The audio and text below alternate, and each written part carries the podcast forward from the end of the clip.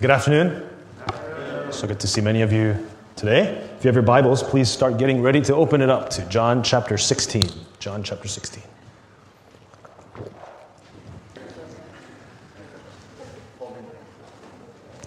Uh, it's without much debate.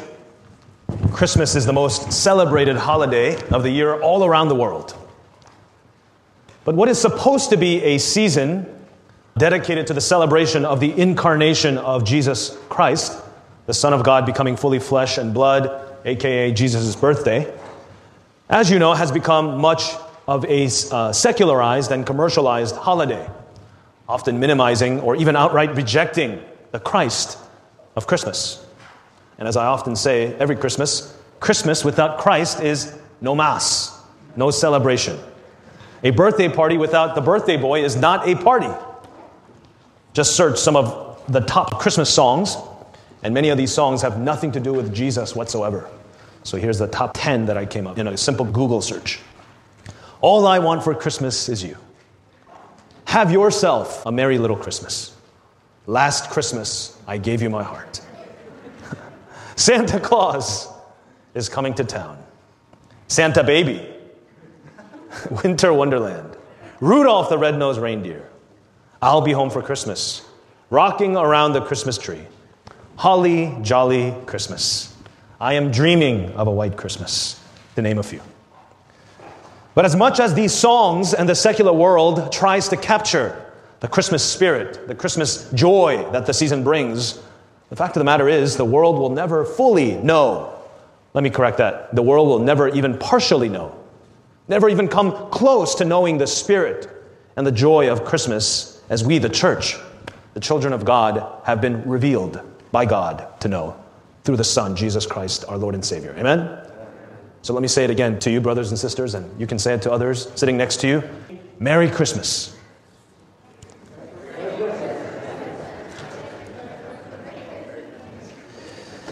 We're continuing our study through John's Gospel in our passage this afternoon from John chapter 6, verses 4b, second part of verse 4 through 33.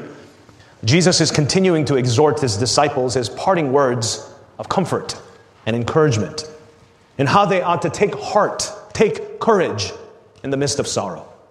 As his hour has now come for him to die on the cross, as he had been warning his disciples, and as according to the scriptures. It had been written, as you know, all throughout the scriptures, particularly in the Gospels, multiple times, in John's Gospel specifically, the reason why Jesus came to earth as man was in order that he would live the perfect, sinless, obedient life, die the substitute death, rise again on the third day, and that he would ascend back to heaven in the right hand of God the Father. Jesus is what 2 Corinthians 9:15 describes as God's indescribable gift to us. For those of us who are in Christ, Jesus is indeed the very best Christmas gift that we have ever received. And it's a gift that keeps getting better and better, and it's a gift that keeps on giving. So, this afternoon, in light of Christmas Sunday, I have some gifts to share with you from the Word. I want to share with you three gifts Jesus gave to us in coming to earth to die, to rise, to ascend back to God.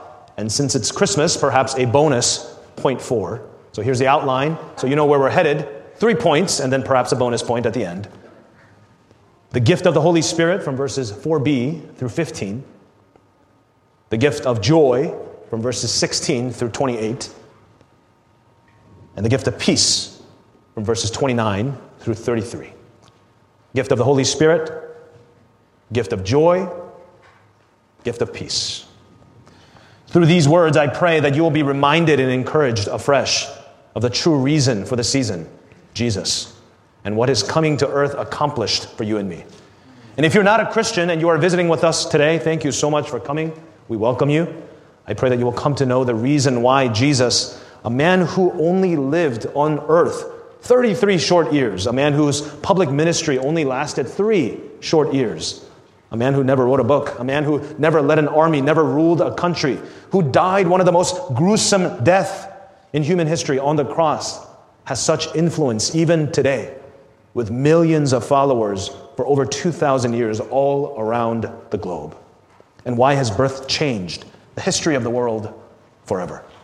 So, without further ado, please follow along with your Bibles open as I read and preach from John chapter 16, verses 4b to 33. And if you are new to the Bible, our passage will be found about two thirds into the Bible, the New Testament. Uh, the big numbers are the chapter numbers, so 16, and the small numbers are the verse numbers, starting with verse 4, second half of verse 4. It says this I did not say these things to you from the beginning because I was with you. But now I'm going to him who sent me. And none of you asks me, Where are you going? But because I've said these things to you, sorrow has filled your heart. Nevertheless, I tell you the truth. It is to your advantage that I go away, for if I do not go away, the Helper will not come to you. But if I go, I will send him to you. And when he comes, he will convict the world concerning sin and righteousness and judgment. Concerning sin, because they do not believe in me. Concerning righteousness, because I go to the Father, and you will see me no longer concerning judgment because the ruler of this world is judged. I still have many things to say to you, but you cannot bear them now. When the Spirit of truth comes, he will guide you into all truth. For he will not speak on his own authority, but whatever he hears, he will speak. And he will declare to you the things that are to come. He will glorify me, for he will take what is mine and declare it to you. All that the Father has is mine, therefore I said that he will take what is mine and declare it to you.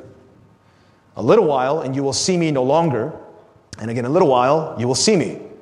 So some of his disciples said to one another, What is this that he says to us? A little while, and you will not see me. And again, a little while, you will see me. And because I'm going to the Father. So they were saying, What does he mean by a little while? Do we not know what he's talking about? Jesus knew that they wanted to ask him. So he said to them, Is this what you are asking yourselves? What I meant by saying a little while and you will not see me?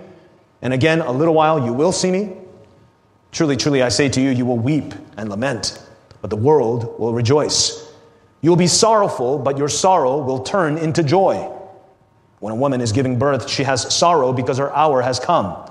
But when she has delivered the baby, she no longer remembers the anguish for the joy that a human being has been born into the world. So also, you have sorrow now, but I will see you again, and your heart will rejoice, and no one will take your joy from you. In that day, you will ask nothing of me. Truly, truly, I say to you, whatever you ask of the Father in my name, he will give it to you. Until now, you have asked nothing in my name. Ask, and you will receive, that your joy may be full. I have set these things to you in figures of speech. The hour is coming when I will no longer speak to you in figures of speech, but will tell you plainly about the Father. In that day, you will ask in my name, and I do not say to you that I will ask the Father on your behalf, for the Father himself loves you because you have loved me and have believed that I came from God. I came from the Father and I've come into the world, and now I am leaving the world and going to the Father. His disciples said, Ah, now you are speaking plainly and not using figurative speech. Now we know that you know all things and do not need anyone to question you. This is why we believe that you came from God. Jesus answered them, Do you now believe? Behold, the hour is coming, indeed, it has come, when you will be scattered, each to his own home and will leave me alone. Yet I am not alone, for the Father is with me. I have said these things to you that in me you may have peace. In the world you will have tribulation. But take heart, I have overcome the world. Why should Christians take heart in the midst of sorrow? Point number one, we've been given the gift of the Holy Spirit. Christians should take heart.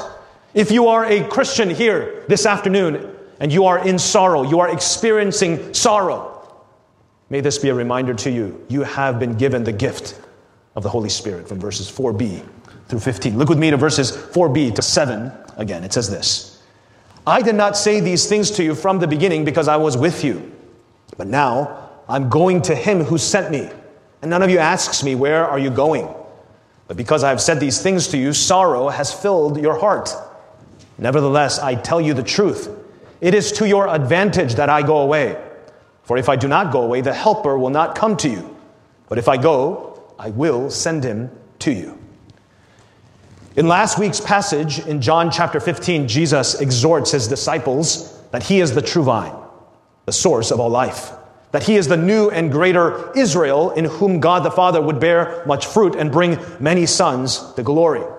Jesus repeatedly reminded his disciples to abide in me Remain in me. Stay with me. Because he was reminding them, apart from me, you can do nothing. Apart from me, you can do nothing. I know it's only been a week, but in the busyness of the Christmas season, in the midst of a new COVID variant and reports of rising cases and the subsequent caution, for students perhaps with finals and the end of the semester exams, for those of you who work with the end of the year deadlines and pressures, in the midst of trials, I want to ask you this afternoon how have you abided in Jesus this week? How have you abided in Jesus this week? How have you drawn your life, your strength, your joy, and peace from Him? Or have you perhaps given yourself to experience so much anxiety and distress and frustration because you try to rely on yourself rather than trusting in Christ? Jesus says in John 16, 1 to his disciples and to us today, I have said all these things to you to keep you from falling away. And he says in verse 4 again, But I have said these things to you, that when the hour comes, you may remember that I told them to you. Of course, the hour in which Jesus was speaking to his disciples about was the hour when Jesus would be betrayed and led to his death. But the principle still applies to us today. When we face trials, when we face persecution, when we face a crisis of faith, do you remember the words of our Lord Jesus Christ and hold fast to his promises? Do you abide in him? Do you remain in him? We see in verse 6 that sorrow has filled the disciples' hearts as a result of all that Jesus has been telling them from John chapters 13 until now. I'm leaving. I'm departing from this world. I'm going back to the Father. And so sorrow has filled the hearts of the disciples. And according to verse 5, it was because they didn't understand entirely what Jesus meant when he said he was going back to the Father, you see.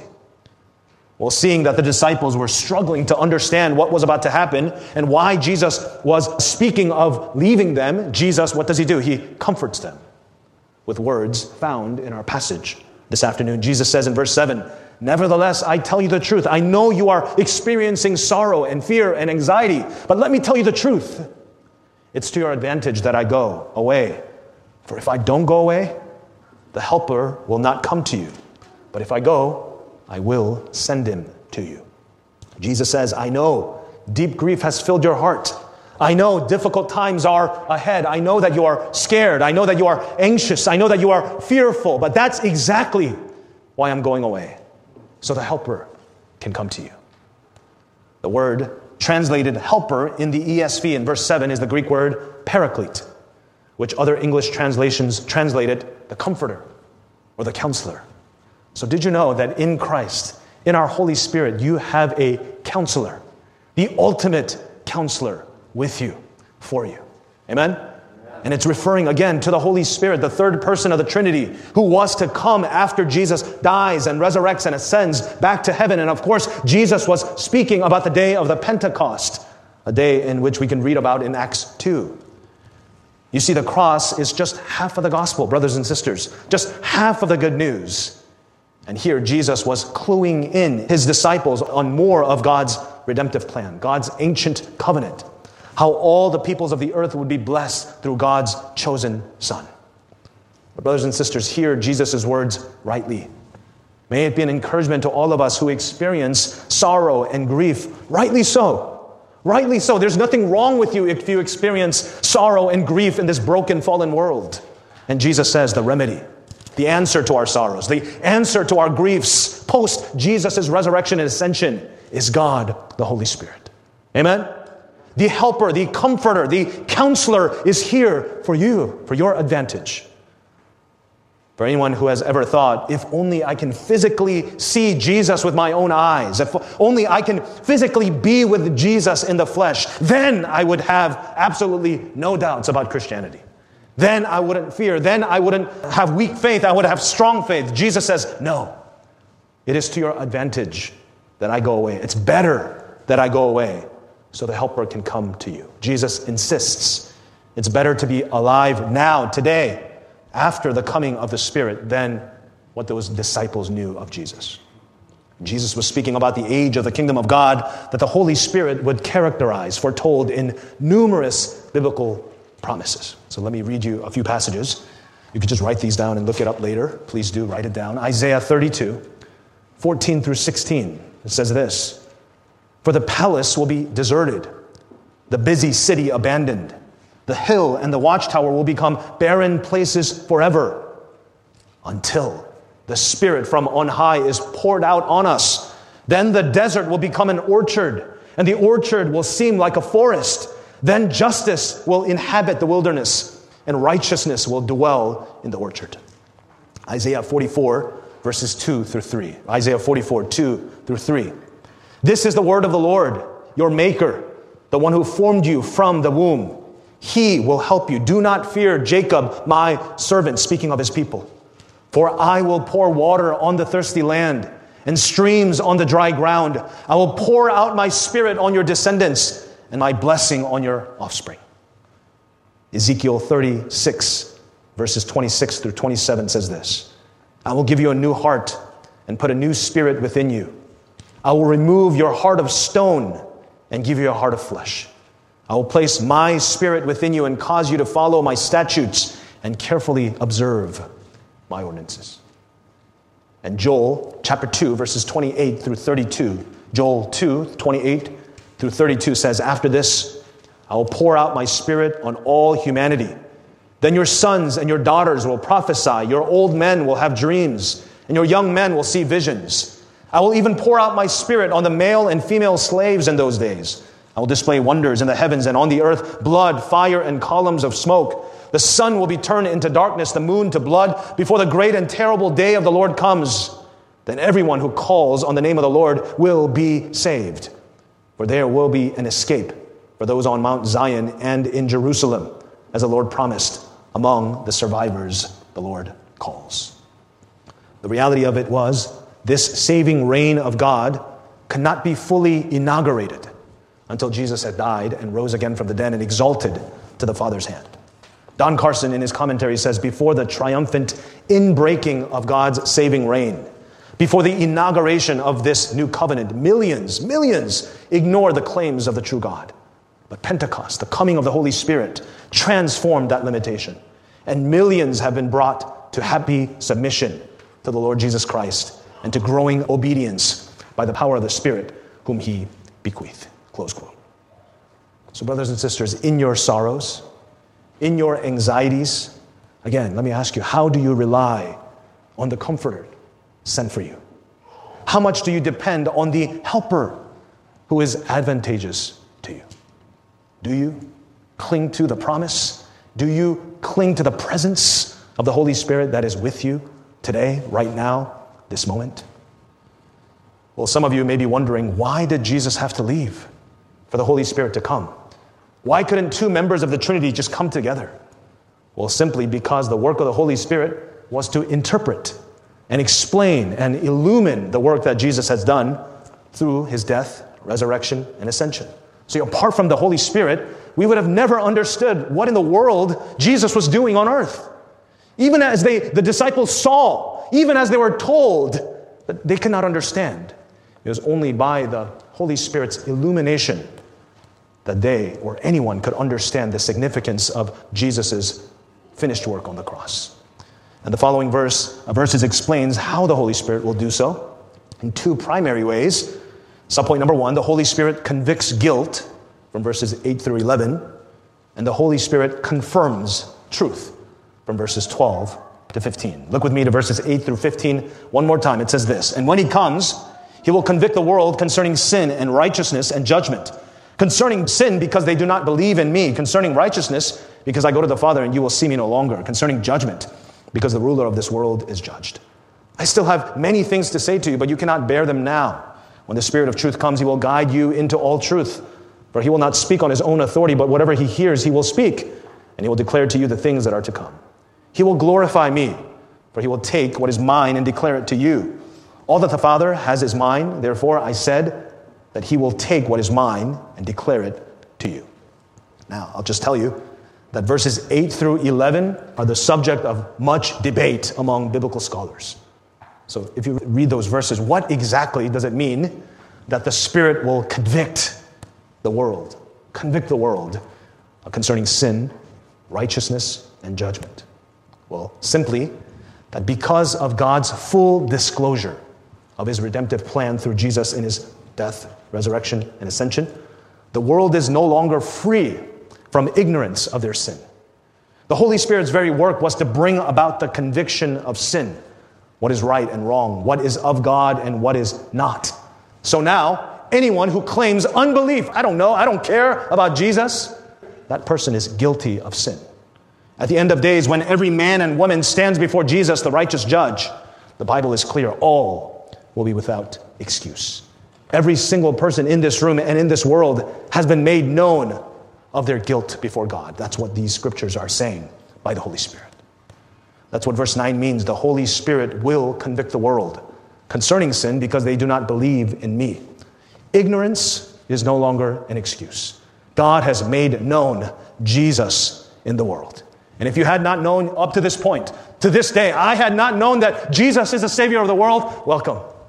I've just made it known to you Jesus is the Savior of the world. Apart from Him, there is no salvation the Holy Spirit has made known to the world concerning his righteousness because Jesus has gone to the Father and we will see him no longer. Concerning judgment, because the ruler of this world is judged. How is it that we know?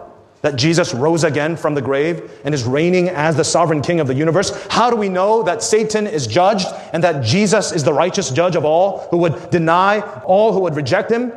Because the Holy Spirit has made it known to us. The Holy Spirit convicts the world of sin, righteousness, and judgment. Not only that, verses 13 through 15 tells us the Holy Spirit confirms or guides us into all truth. How does this happen? The Holy Spirit doesn't speak audible words to us. If anybody says, Hey, I heard something new, fresh from God, be very suspect of that. Okay? The Holy Spirit doesn't give us fresh revelations of God. All that we know about God, about life and godliness, has been revealed through the Holy Scriptures. Amen? Everything God wants us to know about Himself and about life in Him, it is written in this very book. And again, it is the ministry of the Holy Spirit to help us understand God's truth for our endless comfort. It is the ministry of the Holy Spirit to help us understand God's truth for our constant comfort. For example, for anyone who has doubted this fact, Specifically, for anyone who doubts that the Trinity is never mentioned in the Bible, did you notice in verse 15? The mention of all three God the Father, God the Son, God the Spirit. All that the Father has is mine, Jesus the Son. Therefore, I said that He, the Holy Spirit, will take what is mine, Jesus again, and declare it to you. There it is right there, the Trinity God the Father, God the Son, God the Spirit. So, dear brothers and sisters in Christ, are any of you experiencing sorrow? Are any of you experiencing anxiety? Are any of you overwhelmed by the troubles of this world? God the Holy Spirit is with us. It ultimately comes down to do you cling to this hope? Do you cling to this promise? Do you cling to the counselor, the comforter who has been sent for us, our guide to help us understand God's truth? That in Christ that we have been forgiven, that in Christ we have been made righteous, that in Christ the ruler of this world the principles and the powers of this world are mere puppets, that the Holy Spirit helps us as our very present help in time of need. Amen. Whoever will call on the name of the Lord will be saved. He is our very present help in time of need. What a gift.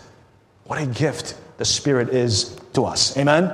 And what confidence can we have when we disciple fellow brothers and sisters in Christ and when we share the good news of Jesus with others? that the Spirit of God is with us, that He goes before us and after us to reveal Christ, to clarify Christ, to glorify Christ on our behalf, only if we would, in faith, in, in truth, in love, in hope, in Christ alone, speak and walk and live and love. Dear brothers and sisters in Christ, this Christmas we have a reason to celebrate the true spirit of Christmas because the Holy Spirit has been gifted to us. Amen? Point number two why should we take heart in the midst of sorrow? Point number two in Christ, we have been given the gift of joy. We have been given the gift of joy. Verses 16 through 22. Look with me to those verses again. It says this A little while, and you will see me no longer. And again, a little while, and you will see me. So some of his disciples said to one another, What is this that he says to us, A little while, and you will not see me. And again, a little while, you will see me, and because I'm going to the Father. So they were saying, What does he mean by a little while? We do not know what he's talking about. Jesus knew that they wanted to ask him, so he said to them, Is this what you are asking yourselves? What I meant by saying, A little while, and you will not see me? And again, a little while, you will see me? Truly, truly, I say to you, you will weep and lament, but the world will rejoice. You will be sorrowful, but your sorrow will turn into joy. When a woman is giving birth, she has sorrow because her hour has come. But when she has delivered the baby, she no longer remembers the anguish for the joy that a human being has been born into the world. So also you have sorrow now. But I will see you again, and your hearts will rejoice, and no one will take that joy from you. So, what we find in these verses are some interesting back and forth dialogue, isn't it? It's even hard to read it. Jesus is telling them that something will happen, but the disciples are entirely confused. So they're discussing it among themselves, uh, but they are hesitant to ask Jesus what he is talking about. But Jesus knows that they are confused. So he, he explains to them in verse 20, doesn't he? So, what, what I think author John is intending for us to get, which is the reason why that interesting phrase keeps repeating in this passage. So interesting how it's repeated like that several times, isn't it? And I think it's to explain to us again the purpose of why Jesus came. The author is trying to get it into our heads. The purpose, the reason why Jesus came. What Jesus means by, verse 16, a little while, and you will see me no longer. And again, a little while, you will see me. For the disciples, most immediately, Jesus was speaking about his death, wasn't he? Literally, in a little while, in just a few hours, Jesus would be put on the cross. He would be buried, so you will see me no longer. And again, in a little while, three days later, you will see me when I rise again. Again, are you getting it clearly? The purpose of Jesus' coming was his death and resurrection and ascension. In verse 20, Jesus explains to his disciples why his death and resurrection is a gift to us. He says, Truly, truly, I say to you, you will weep and lament, but the world will rejoice. You will be sorrowful, but your sorrow will turn into joy. Much like how this secular world ironically rejoices in ignorance and to their judgment during a secular, Christless Christmas. The world rejoiced when they put Jesus to death on the cross. The Pharisees thought they put the blasphemous heretic to death. Satan thought that he defeated God. Even Jesus' own disciples were full of sorrow because Jesus was dead and done. That's what they thought. But Jesus says, Your sorrow will turn into joy. And the disciples' sorrow certainly did turn into joy when Jesus rose again from the grave, didn't he? Jesus illustrates this idea in verses 21 through 22 with when a woman is giving birth, she has sorrow because her hour has come because of pain she will experience, because of the anxiety and fear she will experience in the birthing process. But when she has delivered the baby, she no longer remembers the anguish for the joy that a human being was born into the world. See, Jesus was teaching his disciples that in Jesus, sorrow now, but glory later. Again, for the Christian, sorrow now, but glory later. Jesus was also alluding to his disciples the future eschatological joy they will experience. On the day of his return, when Jesus will return to earth in his second coming, Jesus will return to us at the end of days. That's why the grammar says in verse 22 So also you have sorrow now, but I will see you again. And your hearts will rejoice, and no one will take your joy from you. And in verse 23, in that day, you will ask nothing of me. Truly, truly, I say to you, whatever you ask of the Father in my name, he will give it to you. Until now, you have asked nothing in my name. Ask, and you will receive, that your joy may be full. Now, I have to admit, these verses are very, very challenging. Okay? Is Jesus speaking of the age between Jesus' first and second coming, the, the age now? Or is Jesus talking about the day of our consummation when all of God's people will be reunited with Christ in heaven? Either way, Christians can believe in this age of the inaugurated eschatology, which means the period in which Jesus' death, resurrection, and ascension inaugurated the, the kingdom of God, the kingdom of God's reign, Christ's reign, which will be fully realized when Jesus returns. In other words, when Jesus ascended into heaven to sit on the right hand of God, to reign as the sovereign king over the universe presently. But at the end of days, when Jesus returns in his second coming, when every knee will bow and every tongue will confess that he is the Lord, when all men will be judged by him according to their deeds, when all whom God intended to be saved are saved and resurrected to heaven, Jesus will reign finally forever as the King of Kings and Lord of Lords for all eternity. And what I think these verses are relating to, on that day, Jesus says, Ask and you will receive, that your joy may be full. It was another way Jesus was fulfilling Old Testament scriptures, specifically here the words of Isaiah 66, verse 14. You shall see, and you shall rejoice. Your bones shall flourish like the grass, and the hand of the Lord shall be known to his servants and he shall show his indignation against his enemies. Now, if that's a bit confusing to you, that's okay. Jesus himself says in verse 25, I have said these things to you in figures of speech. If you're confused, so were the disciples at the time. Well, here are some more certain implications. Look with me to verses 26 through 28. In that day you will ask in my name, and I do not say to you that I will ask the Father on your behalf, for the Father himself loves you because you have loved me and have believed that I came from God. And I came from the Father and have come into the world, and now I'm leaving the world and going to the Father. So again, because of Jesus' death, resurrection, and ascension, verse 28, disciples of Jesus can rejoice even in the midst of sorrow. Verse 24, you can ask God the Father whatever you want, and He will give it to you. Verse 23, because He loves you, and you have direct access to Him in Jesus' name. Verse 26. And because you yourself love Jesus and believe in him, verse 27, and because you know the way to the fullness of joy. Amen? Those are some practical, certain implications you can be really certain of. Brothers and sisters, what gift we've been given in Christ that we get to experience God's joy as we take our cares to the Father in prayer. What I mean by that is, are you sorrowful? Pray. Are you worried? Pray. Are you anxious? Pray. Are you lonely? Pray. Are you lacking something? Pray. Are you depressed? Pray. Jesus is teaching us prayer is the pathway to joy. Jesus is teaching us prayer is a pathway to joy. So, do you pray? I love how J.C. Ryle explains this privilege we have as Jesus' disciples. He says, and I quote, from henceforth, begin the practice of asking everything in my name and through my mediation. Ask fully and confidently, and you shall receive fully and abundantly. So, asking, you shall find joy and comfort for your own souls, enlarged and filled up. The benefit of prayer is so great that it cannot be expressed. Prayer is the dove, which, when sent out, returns again, bringing with it the olive leaf, namely a peace of heart.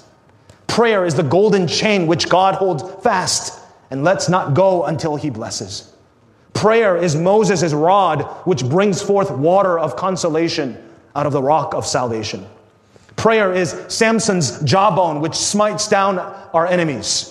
Prayer is David's harp before which evil spirit flees. Prayer is the key to heaven's treasures. It teaches us that the joy of a believer depends much on his fervency and earnestness in prayer.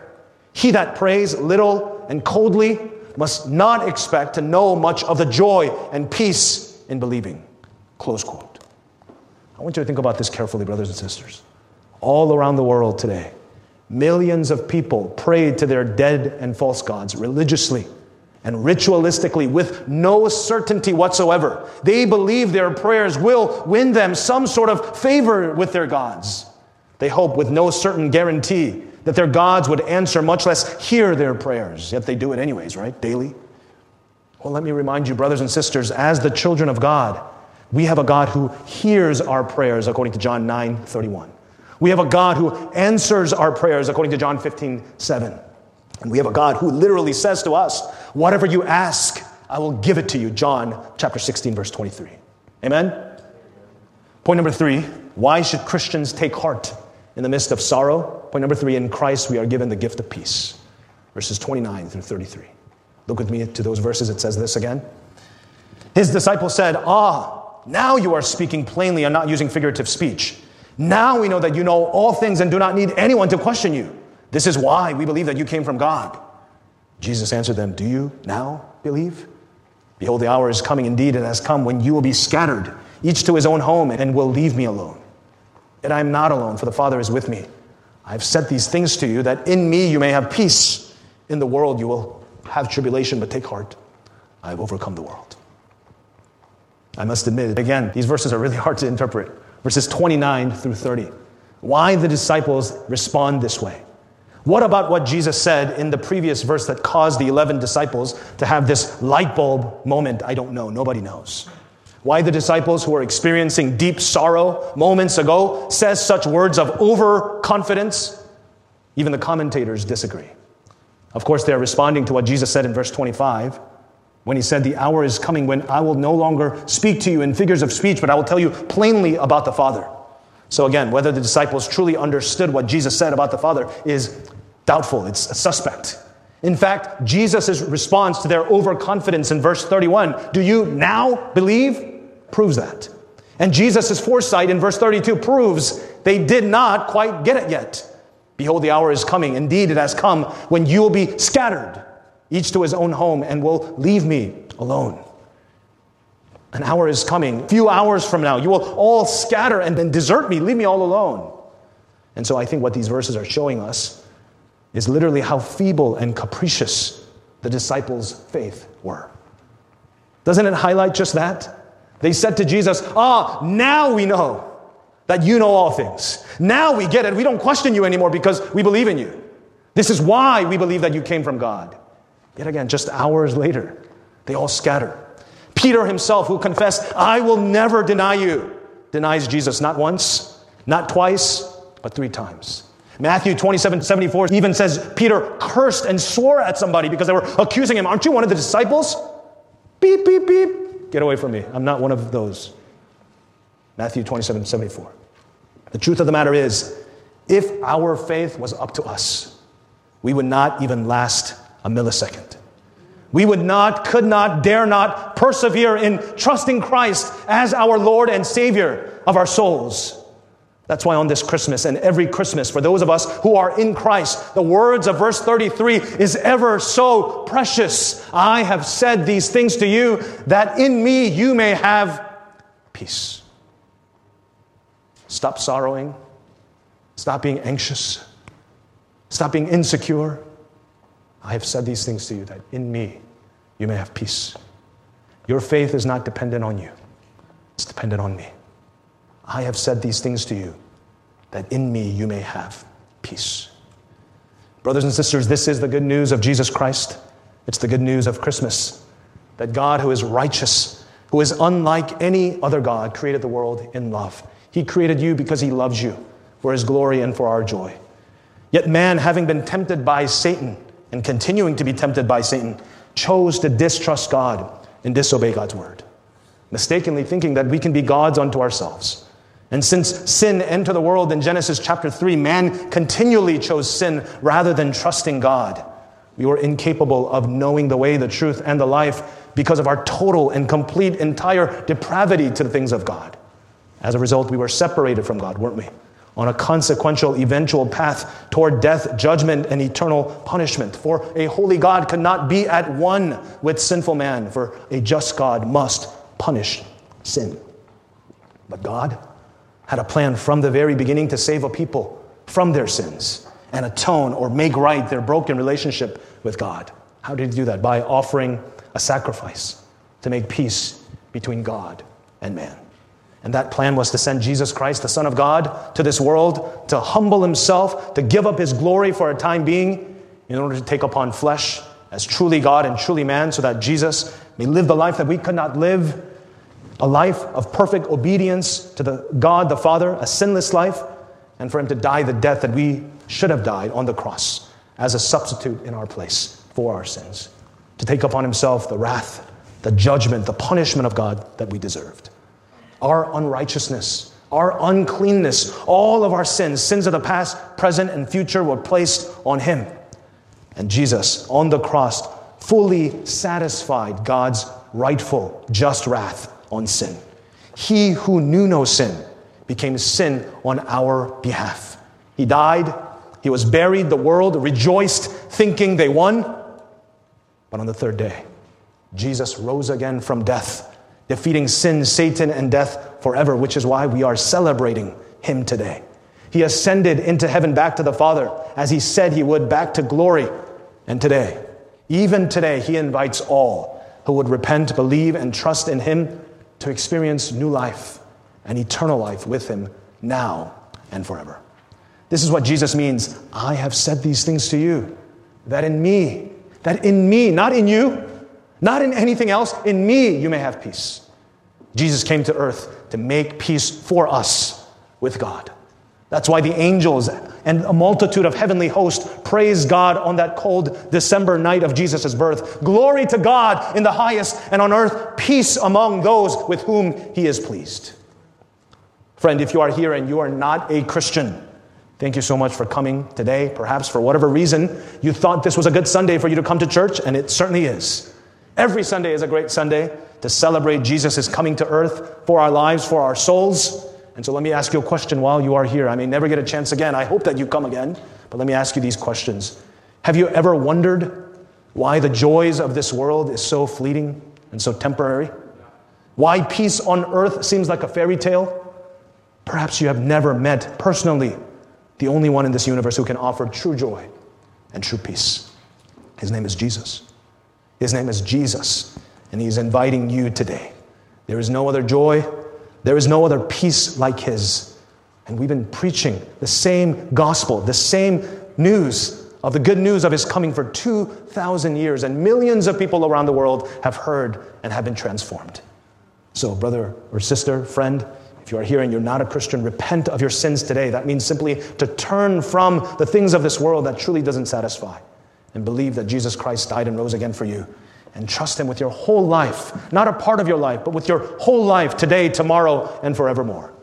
If you want to learn more about how to follow Jesus, I would love to talk to you at the close of service. I'll be standing right there at the close of service. John, our service leader, will be standing right there. Or talk to anyone smiling next to you. We are here for this reason to talk to anyone who is interested more in how they could follow Jesus.